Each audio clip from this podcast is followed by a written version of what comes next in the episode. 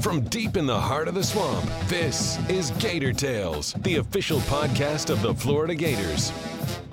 Gator Tales is brought to you by UF Health, the official healthcare provider of the Florida Gators.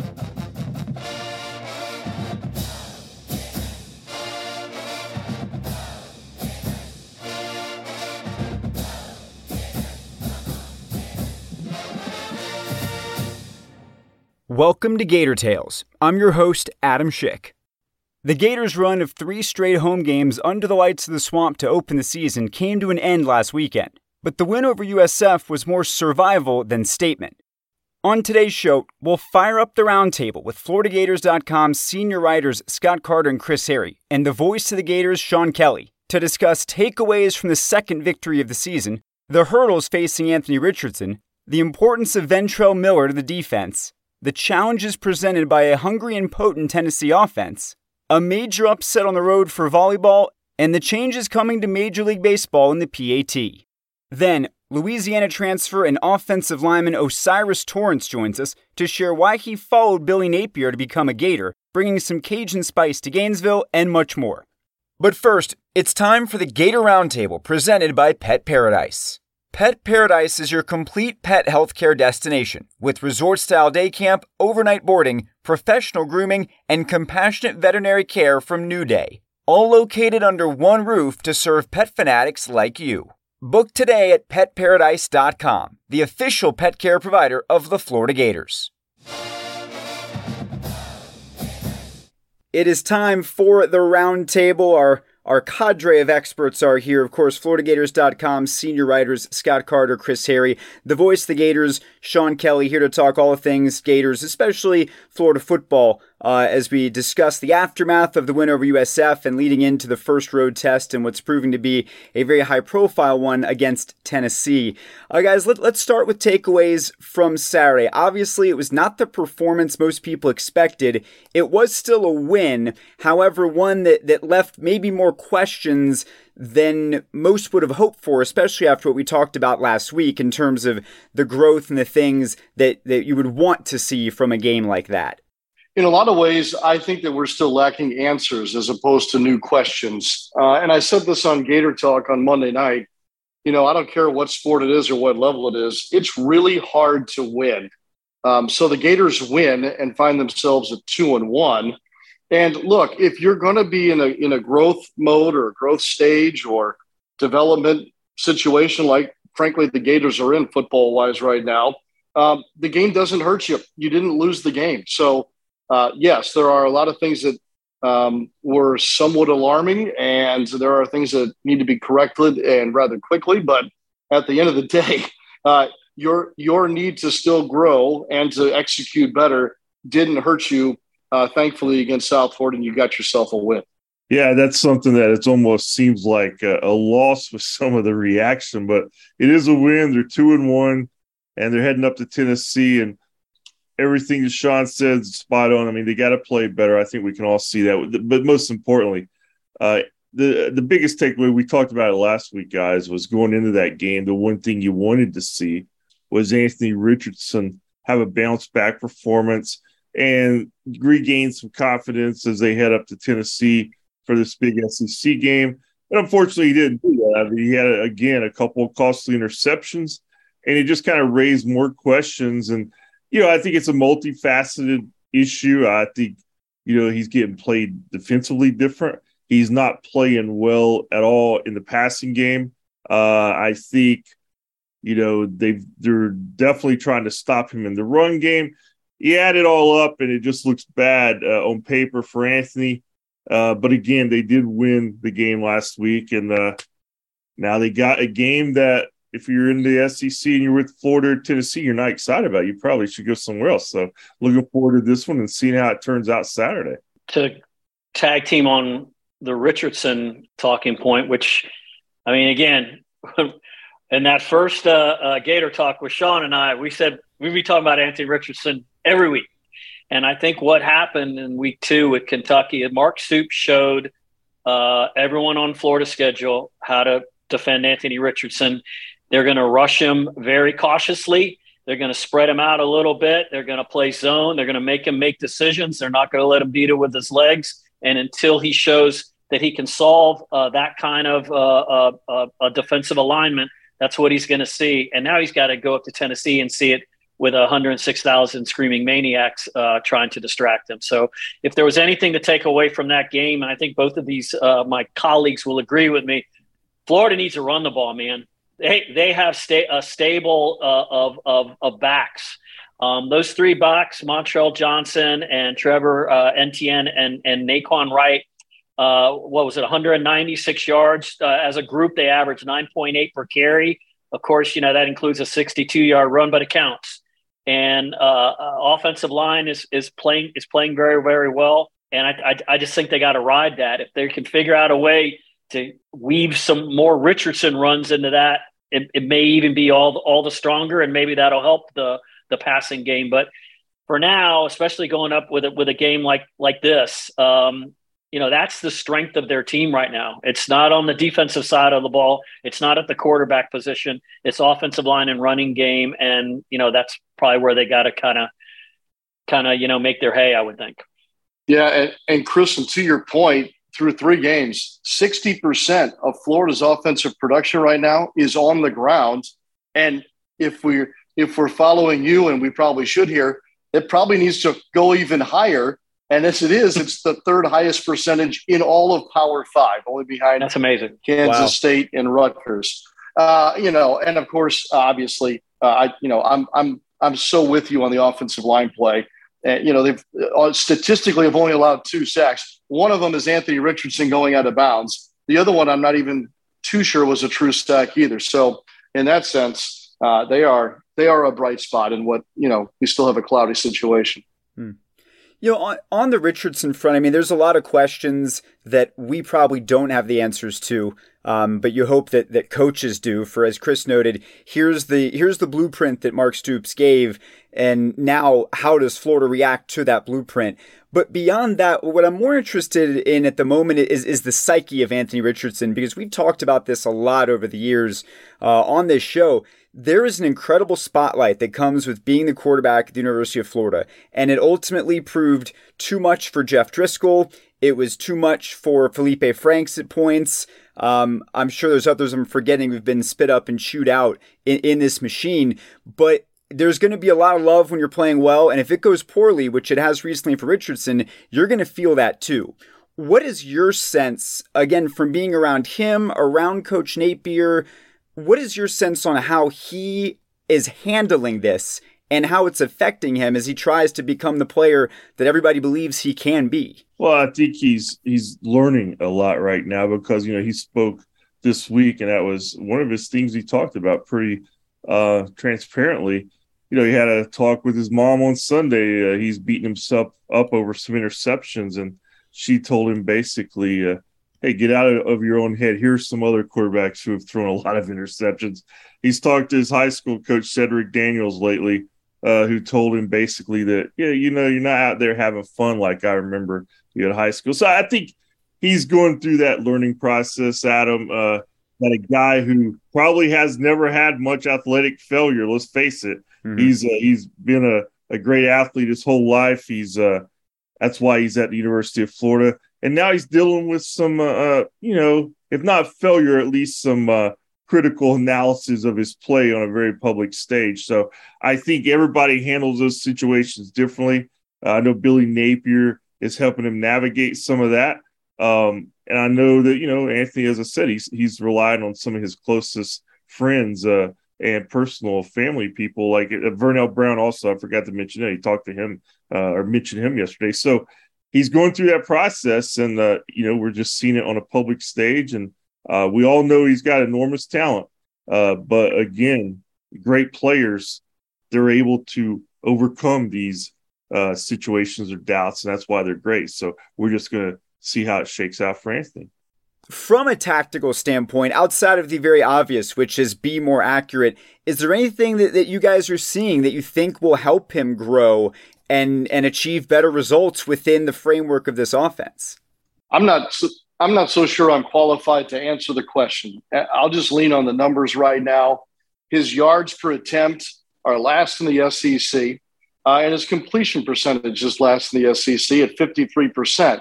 The last two games alone, 43%. So, uh, you know, is this an accuracy issue? Is this being in tune with his wide receivers more? I don't think he's been under duress a great deal. I thought Will Levis was under more duress in week two uh, between the Gators and the Wildcats. Look, I'll just lean on this. Billy Napier made no bones about it on Monday to the media and to his team. There is an emphasis on precision in the passing game this week. I'm eager to watch and practice and see how that plays out. Um, I, I, appreciate coach's honesty and, and being candid about it, but it's sloppy, and it really has been since game one. And so perhaps precision is the answer. Um, and, you know, who knows what will get him going? Maybe it's a touchdown pass. I mean, it's remarkable. The Gators are one of three teams, three without a touchdown pass this season. There's a lot of football teams out there, and uh, it's South Florida, in the Florida, nation, and Hawaii. Yes, in the wow. nation. It's the yes. first time. It's the first time since the 2013 season they've gone three straight games without a touchdown pass, and it's the first time since I would have to go to some stone tablets in the in the in the tombs of the stadium to find when the first time they opened a season without a touchdown pass through three games because through the I'd say the last half century they've opened against some uh, you know it was some easy victories. So I can't imagine when the last time that was, but I'm I guarantee it was a long long time ago, way way before Steve Spurrier came back to coach. Chris, you mentioned the defense, I think, when we started this conversation. I want to get back to that. One big difference between uh, game two and game three was no Ventrell Miller. How important do you guys think he is to Florida's defense? And if, if he is that important, how critical is it that they get him back in these upcoming games, especially in big SEC games? Well, I, I think we saw how important he is against USF for what 286 yards rushing for the Bulls um, we knew Ventrell was a central piece on defense. I mean, that, that linebacker spot, but he's also just such an important communicator. He's a veteran. Nothing really surprises him on the field. He's pretty much seen it all by now. And you don't have a guy like that, you have some guys out of place. Uh, you have some miscommunication, and you have a lot of runs right up the gut uh, that pick up a lot of yards. And so, you know, that's a, another thing that Billy Napier's talked about this week. He's been asked about that. You know, how important is Ventrell Miller? He says, well, you, you, you, you guys see, you can't really replace him. And they're hoping that, uh, you know, maybe he gets back uh, sooner rather than later. Uh, but the sooner the better because the Gators need him. And uh, I think USF, just their ability to run the ball, I think that was one of the things that probably surprised me the most from that game. Speaking of Tennessee, let's talk about this game. Uh, Florida opens with three straight at home. Now they go on the road. Game day is going to be there. Um, there's a lot of hype. This is, I feel like every few years, Tennessee's got this game where they're ready to declare that they are back. One of them was a few years ago against Florida when game day was there, and I don't think that went well for them either. Um, they've been waiting for their big return to the national stage for a long time, and I think they probably view this as being that. What kind of challenge is this going to be for Florida? What do we know about Tennessee besides the fact that they've uh, pretty much dispatched their first couple opponents since they beat Pittsburgh on the road? Well, this team can score. We know that already. I think, you know, if you take away two of the opponents, and just leave the Pitt example. Pitt's a good team. Hendon Hooker is a veteran, and he's got jets on the outside in those wide receivers. Uh, by the way, trivia last Tennessee quarterback to have a touchdown pass in 15 or more straight games is Peyton Manning. It's going to be like Casey Clausen. It's not going to be Peyton, or is it Peyton? It is not. It's Heath Shuler who went 18 straight with a touchdown pass. I'm taking credit because I said someone other than Peyton. So I got the spirit of the question you should take credit. Um, here's the other thing about Tennessee you better be ready on defense. They're the fastest team in the SEC, tempo wise, running a play every 20.5 seconds. They'd like to do it at 18, but the numbers bear out at 20.5 seconds. Fastest in the SEC, fifth fastest tempo in FBS. So, no time to uh, waste, especially for a football team that might not have Ventrell Miller again, in being properly uh, lined up and ready to go. Uh, so that is of concern, and uh, it will be a major storyline on Saturday. You guys have all been there before. When Neyland is full and rocking, which you have to guess it's going to be, What is that like relative to other environments in college football? I mean, I was there in 1998, which was third game of the season. It's ultimately that was the uh, game that, excuse me, the season that Tennessee won its its national championship and went 13 and 0 with Tee Martin at quarterback, and they had a, they had a really really good football team that season. But I'll, I'll say this, and it's it's only happened to me in, and I'm, I'm sure Sean could probably speak to this. Also, it's probably happened to him in a couple places, but when Florida Cooper Carlisle, I believe, was the kicker, missed the the field goal in overtime, the first overtime game in, in University of Florida football history. Uh, I was in the press box, and the press box was shaking. It felt like an earthquake. You were literally moving a little bit. I felt that way once before, and I was with Scott at Texas A&M when it was like that. I remember Jan- you talking John, about John, that. In Johnny Manziel's first game, but this one was a little different because they stormed the field, tore the goalpost down. I mean, this is how these people up there. I mean, this was their existence. Tennessee football for years and years and years. And and the Florida Tennessee rivalry wasn't just the best rivalry in the SEC uh, in the 90s and early 2000. It was it was it was one of the best in the country. And it was always early in the season and the team that lost basically they were playing for second place. And the rest of the year and you know some kind of, you know, a secondary bowl game. They they were out of the national championship picture more often than not. But I mean, there are some unbelievable football games, and I've been up there when Florida has killed them. I've been up there when I was up there for 45 to 3 when Texas when excuse me when Tennessee beat Florida. I was up there when Florida was beating them 35 to nothing in the second quarter with Peyton Manning and Tennessee was number 2 in the country. I got a stat right here. How about this though? Since Ron Zook left, okay, he was fired in middle of the 2004 season. Six head coaches at University of Florida. Just one has lost to Tennessee. Now, that's why this the Florida fans can sit back and kind of say, you know, you know, we got this. What is it? 16 of the last 17. It's been kind of fun. These people up there are are losing their minds. This is the one, and, and and you can't you can't. I I I don't think you can overemphasize. They are laying in wait for this one. Throw all those uh, throw all those uh, uh, uh, cliches, chomping at the bit, whatever the hell you want to say, how it's going to shake out. No, that's not a good, good enough cliche right there. But but the, the the idea is this this is this is really the one they've been waiting for. And you thought like in 2017, I think in 2017 was it Florida was up. Scott, weren't they up like a couple touchdowns, and then Tennessee came roaring back in that game? That was 16 with with Austin Appleby. The last time that game day was there for this matchup. That's right. And and and so and Florida went, went I think was up, and then they were they went on a roll. I think scored four unanswered touchdowns or something like that, and the place went crazy. And I think they thought it was all solved then, but I think Florida's won five in a, five in a row since then.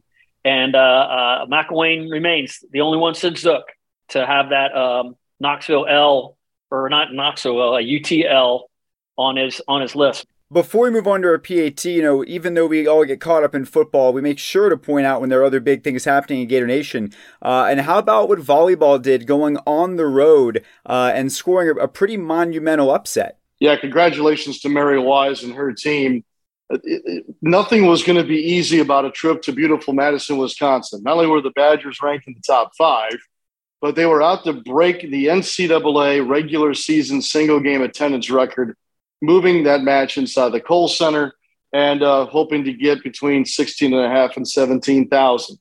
Yep, Florida went in, spoiled the party, almost had a sweep in three sets, gave up the third set and battled all the way through, was down in the fifth and rallied to come back and win and stun the Badgers and what was truly a record setting night in NCAA women's volleyball. Good for her. Yeah, very cool to hear that moving on to our PAT, uh, let us talk about baseball, which I, I know generally has a cooling effect on Chris, but I'm going to keep him engaged here. Um, this is generally a, a, Scott Carter specialty, but I'm sure you guys saw that a few weeks ago they made some changes going forward. Um, one of the changes that is getting the most attention is the elimination of the shift it is now going to be mandated that you have to have two infielders on either side of the base, of second base, and they cannot be on the outfield grass. So it's a great time if you're a left handed hitter who's been mired in these increasingly aggressive shifts that teams have been putting on. And there's also some things in there to try and speed up the pace of play. They're really going to force pitchers to work faster uh, and start awarding balls and strikes if they are not going faster or the batter is not getting the box quickly enough. But basically, things that are happening now are changing the competition for the sake they believe the sake of the entertainment value and therefore the popularity on, and longevity of the sport. My question to you guys is, especially when it comes to the shift, changing strategies that teams use to have an advantage, do you think that is making the game better or is baseball misdiagnosing the problem here as they move forward? Well, I mean, I like the change personally. I mean, this is nothing new for baseball. They've had many changes over the decades. You know, obviously lowering the mound. What after 1968 when the pitchers dominated. There's been many others over the decades. I think we're just in an era of the game where the shift has really changed the game in a lot of ways from an offensive standpoint, and you see the numbers uh, reflect that uh, in this year and really the last couple of years. So um, everything else you're talking about speeding up the game, I'm all for that. I mean, I think all these changes are in the right uh, spirit, but I'm a believer that baseball is just it's you either like it or you don't. It's it, I don't think it's ever going to grow at the rate of you know football or soccer or either of these other sports that are more popular today. But if you love baseball like I do, you know you like to see changes that you think make the game better. So I do think in this era that we're currently in, I think getting away from the shift and you know allowing just pitch the ball, hit the ball, speed it up. I mean, it's amazing when I go back and watch a replay of a game from the 80s or 90s how much faster things move along. It's not like everything now is overanalyzed in the game of play. Uh, I think let's do that beforehand, then go out and play the game. So that's just my my two cents. But I personally like these latest changes. You go back and watch games from the '80s. Occasionally, I do on Apple TV. They've got like greatest. It's a it's unbelievable thing if you haven't seen it. I don't watch the whole game, Chris. As somebody who, I mean, after the Washington Senators moved, okay, I had to adopt a team, and I I adopted players more than anything else. I loved watching. One of the best hitters for average of my lifetime was Rod Carew. He could hit the ball wherever he wanted to hit the ball. I just never understood when there was a shift. I guys just won't put their bat on the ball and sit and and knock a little single sure. where they ain't. And I, for the for the life of me, I can't remember that. But I mean, as long as they're doing this, you know, that's fine, I guess. I, I mean, I I think it's kind of crazy, but uh, as long as they're doing this, why not like take it to another level and do it like freaking uh, uh, NFL replay flags, where you get three shifts in a game or something like that. Make it real strategic. You yeah. can save. You can sit on your shifts till late in the game, or save them for that one particular player or something like that. I mean, we're doing something like that. Well, you know, you know why not? But uh, bigger bases is that going to increase uh, being able to steal more? Because I'd love to see that. What the leading base stealer in the league now steals like thirty bases, forty bases in a year, right? Rickey Henderson did like what? How many 100? Rickey Henderson steal? How many did Maury Will steal? Lou Brock. I mean, it was over. It was over hundred every year. Mm-hmm. So uh, any anything to generate some activity on the bases and and some activity on the on on the scoreboard. I guess I'm for, but I mean, whatever. You know, it's baseball. well, following up Chris's enthusiasm for America's pastime, I will say this: it's not like baseball is changing something that's been in place for decades and decades and decades. The shift in the history of this game is somewhat relatively new. So we're, we're making an adjustment here, and and for me, I like it because seemingly the numbers would tell us that three things are happening in baseball right now home runs, strikeouts, and hitting into the shift. Two of those three things don't really excite the average fan, and me either, really, although I do like strikeouts because I'm pitcher friendly. So I like the idea of taking away the shift. This idea that you've got to have both feet on the dirt, I think we're getting a little zippy and uh, out of bounds with that. I mean, here's the deal if Aaron Judge is up there on the right side and I'm playing third base and nobody else is on, I'm going to have a couple of feet on the grass, the outfield grass, frankly. So that's just me. Um, the bigger bases, look, player safety, and maybe to Chris's delight here, maybe it induces some more attempts to stolen bases. The pitch clock has been a resounding success during its trials in the minor leagues. It has significantly improved the pace of play. Pitchers love it.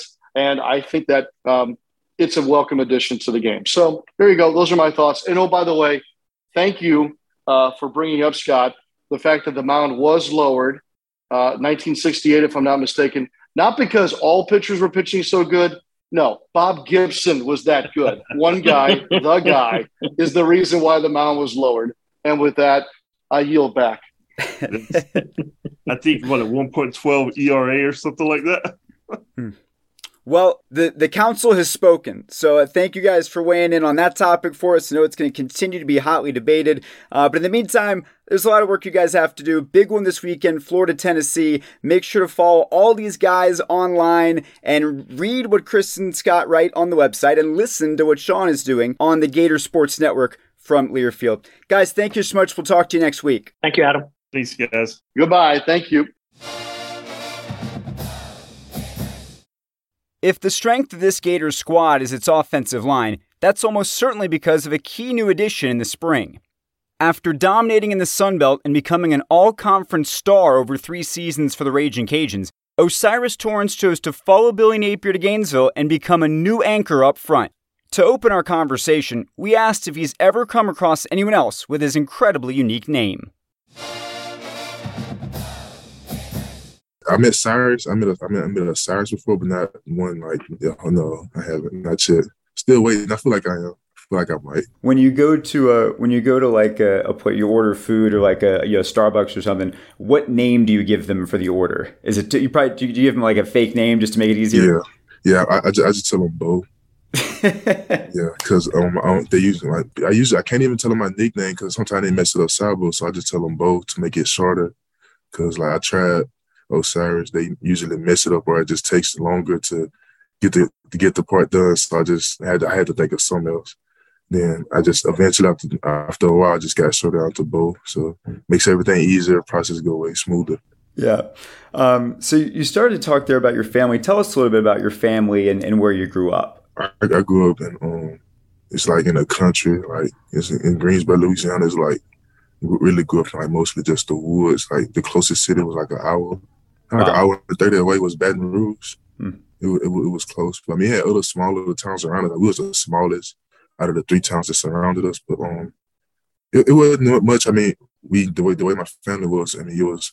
I, I stayed with my grandma, my mother, and my other three brothers, and then like we all stayed on um, on like a family road. Toward the farther you go down the road, the more and more family members, just different different cousins and uncles and stuff like that. Mm-hmm. My grandpa stayed on side of us, and it was just nice. Like it was, it was always like family type vibes. I mean, I, I, I grew up playing outside with my all my different cousins a lot, and then like most of them was older than me, so that's kind of how I got used to just playing with older kids. Stuff like they kind of toughened me up a little bit because like I couldn't go out there and get hurt and start crying and go inside because they wouldn't let play with them anymore. So I had to sit out there and toughen up when stuff did happen. So I mean, it it, it, it was fun. So I mean, that's kind of how it was. And then yeah, it's kind of like a nice nice little family vibe. We always had like different events and stuff in my grandma's house or like we go down into the neighborhood and have some type of like events on the weekends and stuff. It was fun.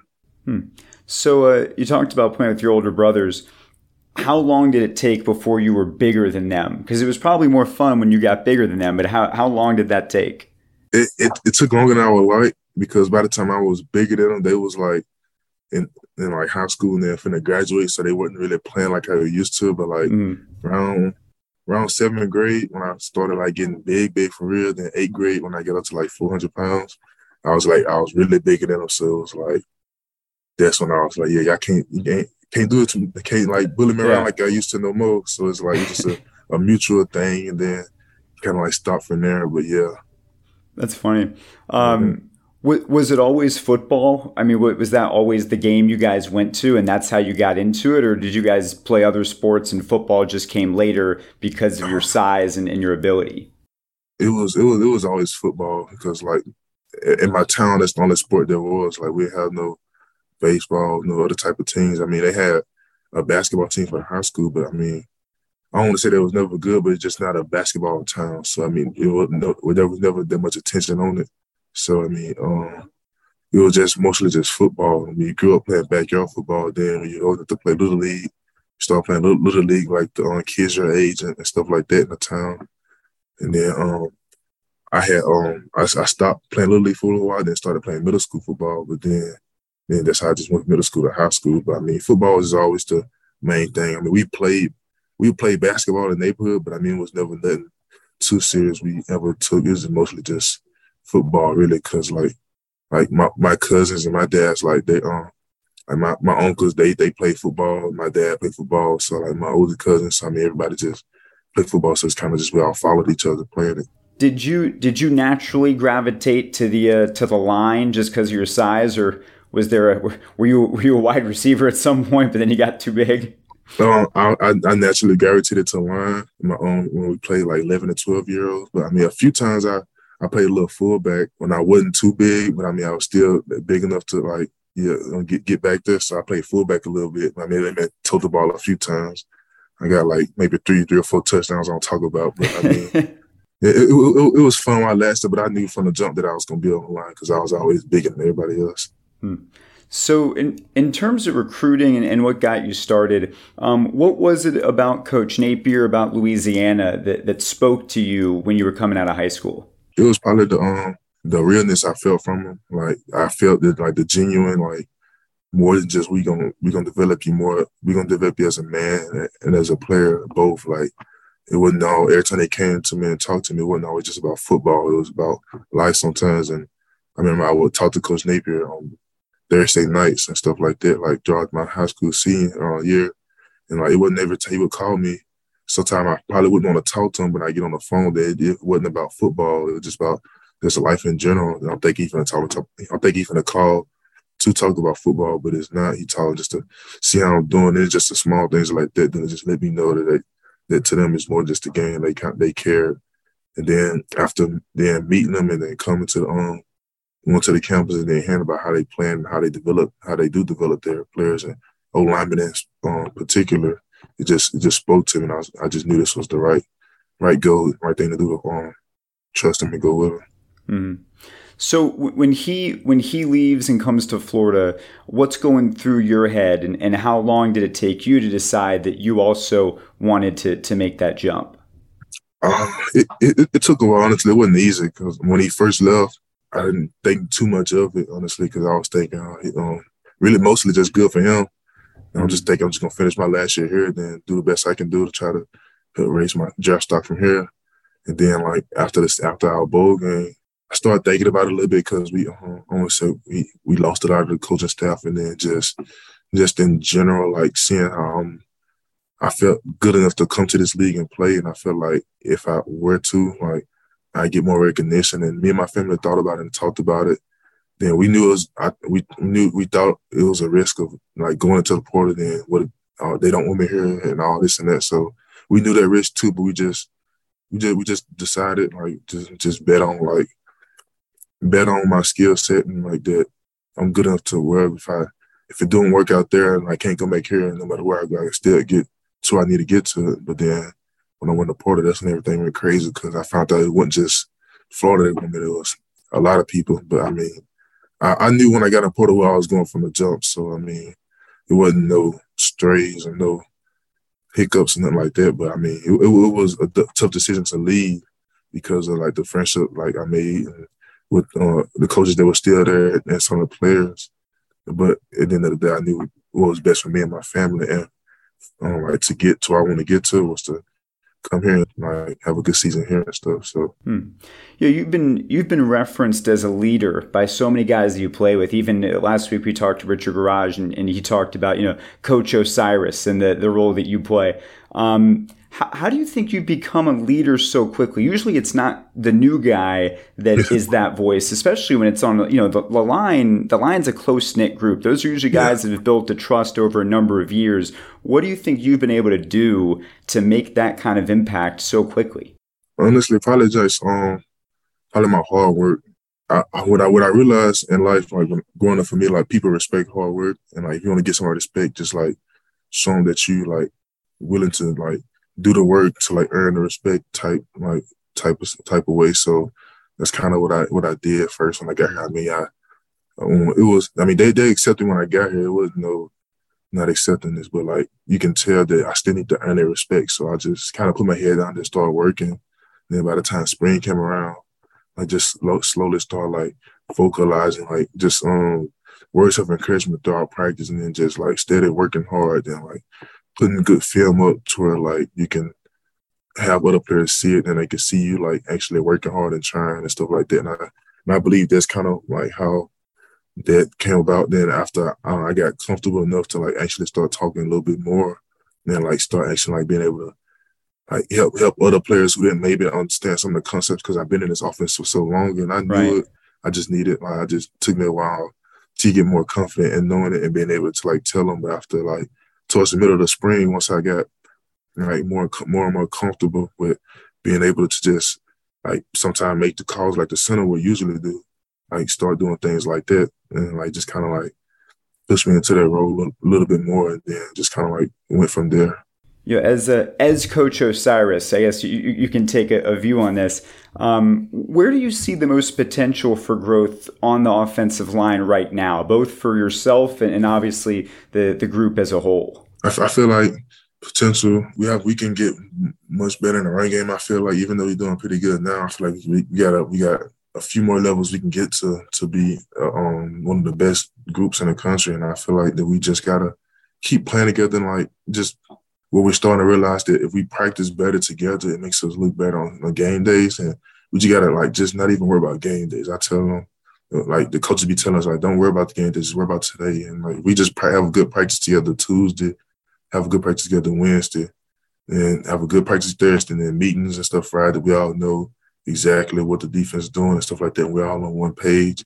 I feel like this is gonna boost uh boost our play, like in the run game and in the pass game, so we can like be able to run it when we need to and give Ant the time he need whenever he want to throw the ball and stuff like that. So I feel like that's important for us to like get to the next level. And I feel like we do have a lot of potential in, in those areas. Hmm. Your offensive linemen are often the, the guys that no one really knows, right? You don't know their names. They tend not to be that famous. Um, so if I asked a quarterback, who are guys you look up to, everybody would know those names, right? I want to be like Tom Brady. I want to be like Russell Wilson. Uh, as, as, an O lineman, who are your who are your inspirations? Who are guys that you look up to and you want to model your game after?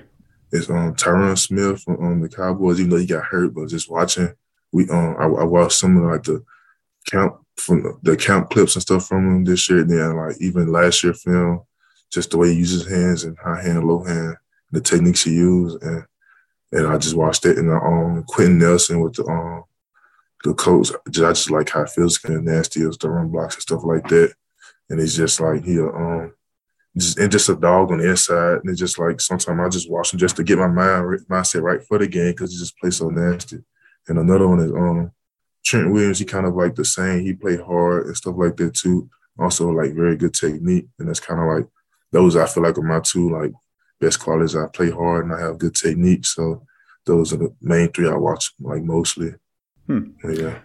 So coming to Gainesville, we've established you are from small town Louisiana, and then you went to school at Lafayette. So you're you're Louisiana through and through. How is Gainesville matched up with uh, with your expectations coming from Louisiana? What what what things do you like about it? What things do what what what needs a little more hot sauce, if you had to say?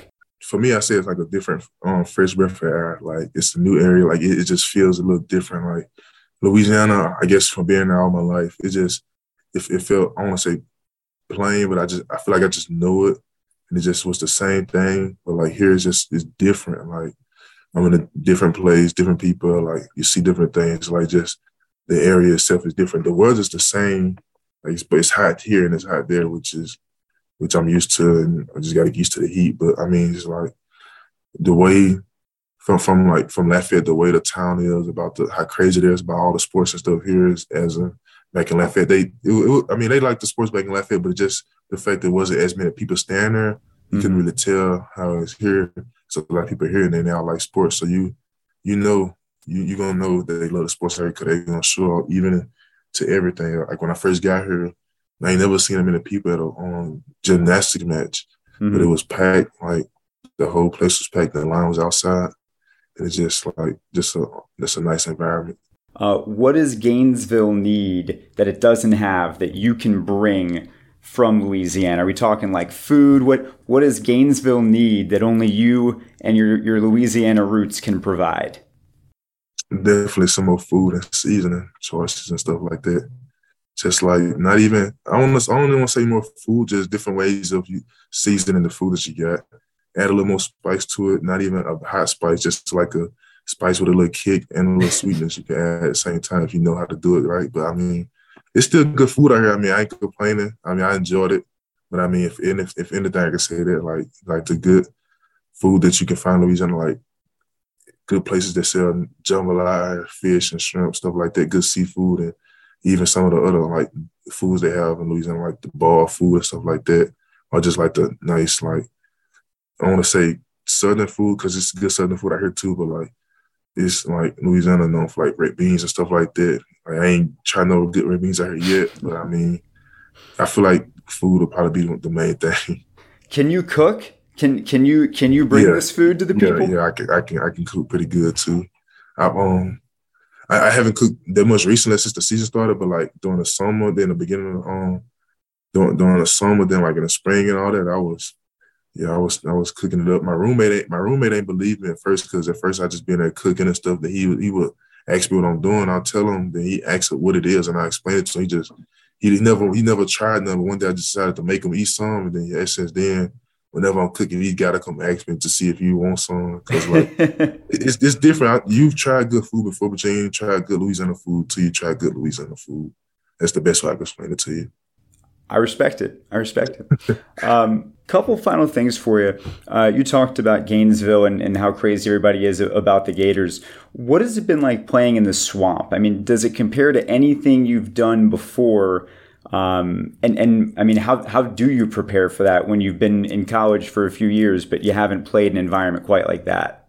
Um, it was it was unlike anything I've ever experienced before. I mean, the closest thing I could say to what, what it was like was when I had um went to my first NFL game. I went to the Saints game back when I was in high school. They played against the Bucs, and then like it, it, it got loud at times, like when they first came out, then when they scored. But I mean, for the most part, just the game kind of quiet. But like here is here here in the swamp, it's like from from the moment we ran out the tunnel, it's like they never they never stop screaming.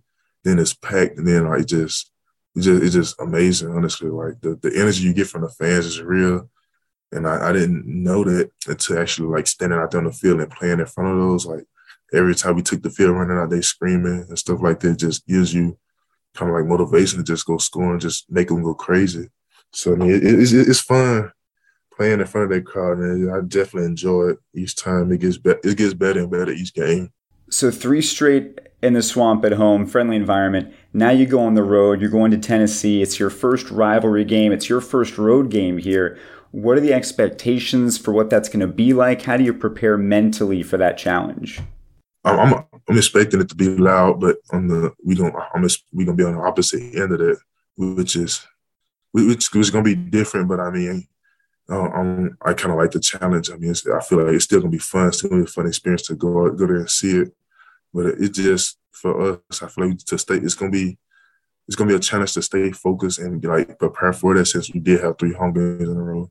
But I mean, I feel like just just stay together and then like know like once we get here for meetings Friday and then get on a plane and get there and then even to kickoff though it's, it's, it's just us. We just gotta have each other backs. And if we all, everybody who's playing and all the coaches and everybody who helping, like if we all together and stay together, we got a good shot of going there, coming out with the victory. So we just gotta stay together and then like have confidence in each other. I feel like we're gonna do pretty good. Well, O'Cyrus, thank you so much for your time. We're glad that you're a Gator and wish you a lot yeah. of luck this weekend in Knoxville. All right, yes, sir. Appreciate it. Thank you. And that's going to do it for this week's show. If you haven't already done so, please subscribe to Gator Tales wherever you get your podcasts and leave us a review to help us continue to grow.